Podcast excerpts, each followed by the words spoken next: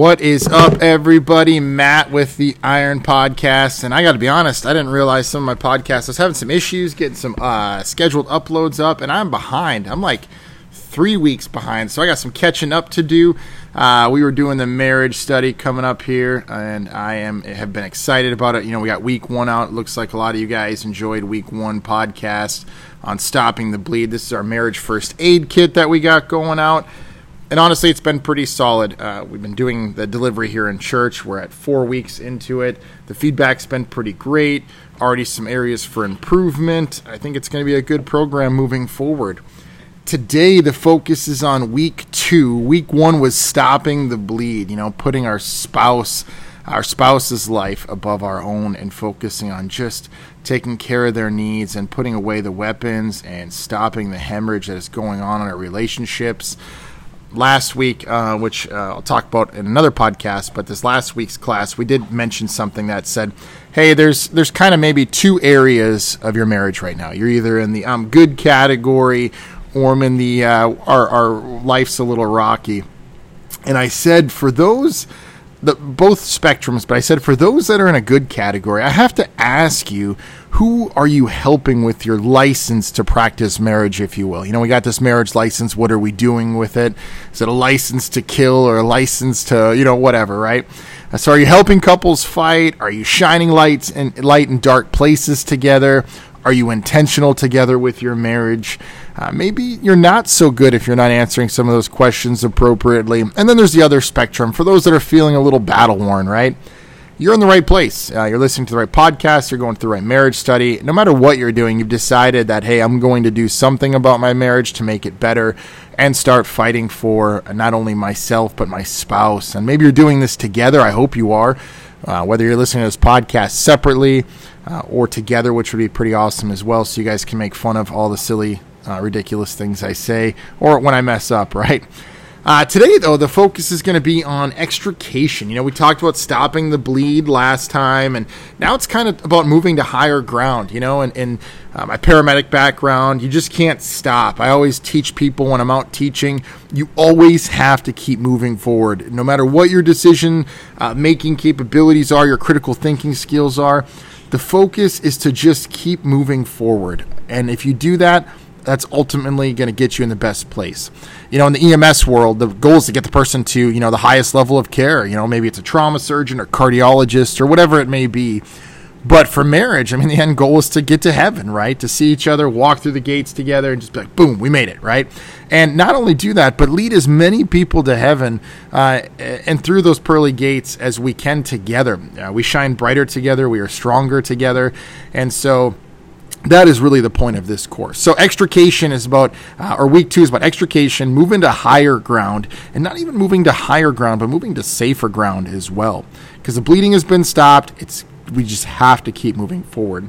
Uh, the first verses I'm going to pull up today are probably one you're familiar with Genesis chapter 2, 18 through 24. And the Lord God said, I'll be reading out of the New King James Version, It is not good that a man should be alone. I will make him a helper, comparable to him. Out of the ground the Lord formed every beast of the field and every bird of the air and brought them to Adam to see what he would call them. Whatever Adam called each living creature, that was its name. So Adam gave names to all the cattle, to the birds of the air, and to the, every beast of the field. But for Adam there was not a uh, there was not found a helper comparable to him. And the Lord God caused a deep sleep to fall on Adam, and he slept. And he took out, out one of his ribs, closed up the flesh in its place. Then the rib which the Lord God had taken from a man, he made into a woman, and he brought her to a man. and he brought her to the man, sorry. and Adam said, "This is now the bone of my this is now the the bone of my bones and the flesh of my flesh.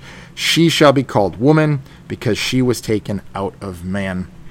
And I think this story to me uh, really pulls us maybe out of the battle we're in and realize that we are truly one, right? God designed us to be one, man and woman, right?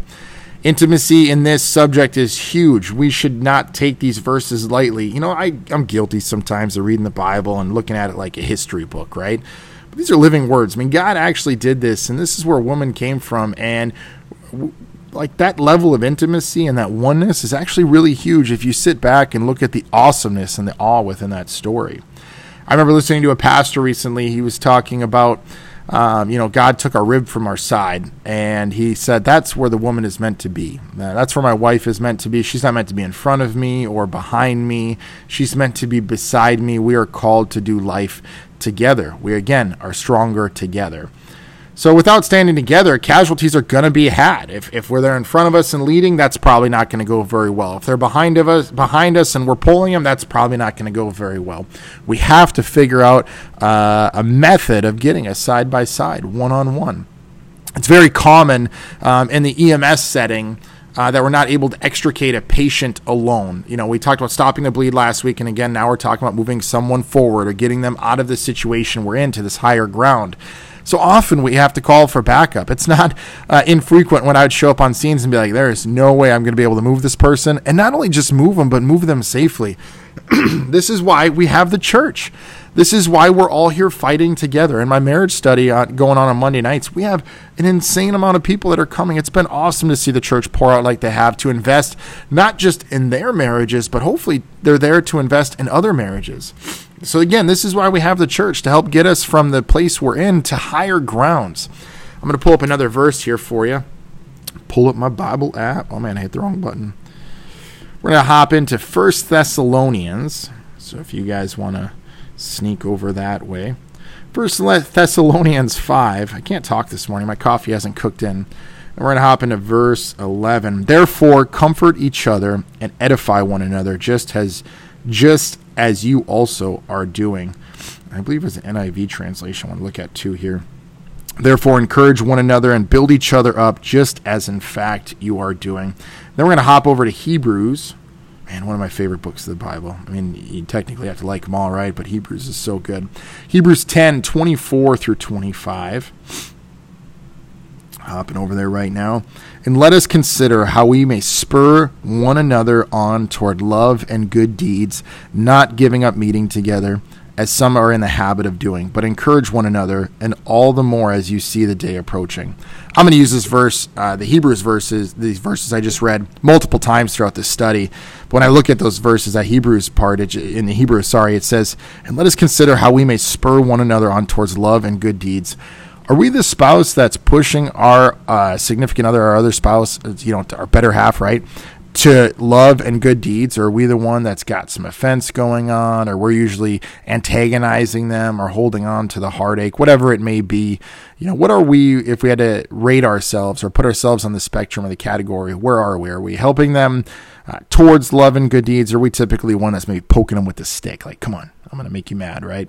Sometimes we're all guilty a little bit of both, but, you know, uh, sometimes we just have to, in this extrication mindset, you know, like when I show up on scene uh, as a paramedic and I got a person, I say I got to get out of a ditch, maybe they're thrown from a vehicle.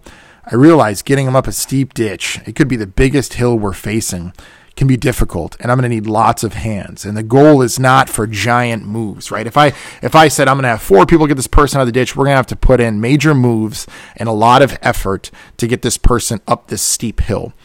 But if I get more help involved. I can make multiple small moves and multiple handoffs to other team members to get this job done. So maybe we're in a season right now with our marriage that we need new relationships or mentors to help get us through. For example, maybe we need mentors or um, other relationships to help us get through financial struggle or uh, how to navigate those waters as a married couple. Through heartbreak, maybe there's previous uh, situations where your spouse has been unfaithful and you're struggling how to deal with that. Maybe it's social media, technology, and, and the list can go on and on. But maybe we need to bring in other people to help us get to the higher ground. I know as a paramedic in the field, I can't do any of my job by myself. I need a partner. I need fire departments. I need uh, law enforcement. I need first responders. I need everyone to help me to get the patient to where I need to go to have a better outcome. And so I think that applies to all of our marriages and the struggles we're in. We need help, and sometimes we need a lot of help to get us to the next step. Uh, the, the, we have an end goal, right? But sometimes it's the little handoffs that get us to where we need to be. Let's hop over to Ephesians real quick, and I think this is my last verse for the day. I try to keep these short for you guys, but we're going to hop over to Ephesians 4, verses 13 until we all reach unity in faith and in the knowledge of the Son of God and become mature, attaining to the whole measure of the fullness of Christ. And I think that is the goal of what we want. The key word there I want to pull out is unity. We want to be unified together in our marriage. We want to be unified in the church and not just like for the struggling. If your marriage is in a good place, what are you doing to invest in other marriages so they can be like you someday? I think that's huge. You know, I look around, we were at a men's conference over the weekend and the one guy pointed out like, oh, there's a lot of gray beards in the room or whatever. And what he was saying was there's so much wisdom here. There's so much uh, knowledge of where people have gone through life. Are we even taking advantage of the wisdom that's there? Not saying you have to have a gray beard to be wise, but you get the point, right? Oneness is when God has his absolute place in us. Oneness is when he alone is in all, when he fills all, when the children of God when they harmonize with each other. That is oneness. That's what this point of this marriage study is, is to not just make your marriage stronger, but to get you plugged into the church and for the church to focus on unity and oneness. Not to go back to men's advance again, but they talked about uh, with unity, you can excel faster as a church and excel your mission bigger, faster than you've ever thought. And I thought that was really awesome. Uh, this week, I want you to adopt a never give up, but always surrender mindset. What I mean by that is to surrender to God. So we got to move to higher ground. We got to get our marriage to where we want it to be. There's probably a step we have to take. What is that step you need to take right now? We've stopped the bleeding. The bleeding is controlled. What do we have to do to get to higher ground, to safer ground? Maybe that's a financial course, like I said. Maybe it's, you know what? Honey, I'm sorry. I messed up. Maybe it's not even your fault but maybe taking ownership and responsibility over the situation is great. Reject the passivity in this season, take ownership, take responsibility, and let's go. Next week, we're talking about a whole another topic, right? We're going to be talking about uh, some prevention techniques instead of uh, reactive techniques. So, I thank you for listening to the Iron Podcast. You know, I'd appreciate it if you like, share, comment, whatever you got. Um, I, this this podcast was put on my heart a long time ago. I put it off for a while because I was like, God, this is weird. This is not my comfort zone, but this is where you want me to be, so I'm going to be faithful. So thanks for checking out week two of the marriage study, the marriage first aid kit. I look forward to talking to you soon about week three coming up.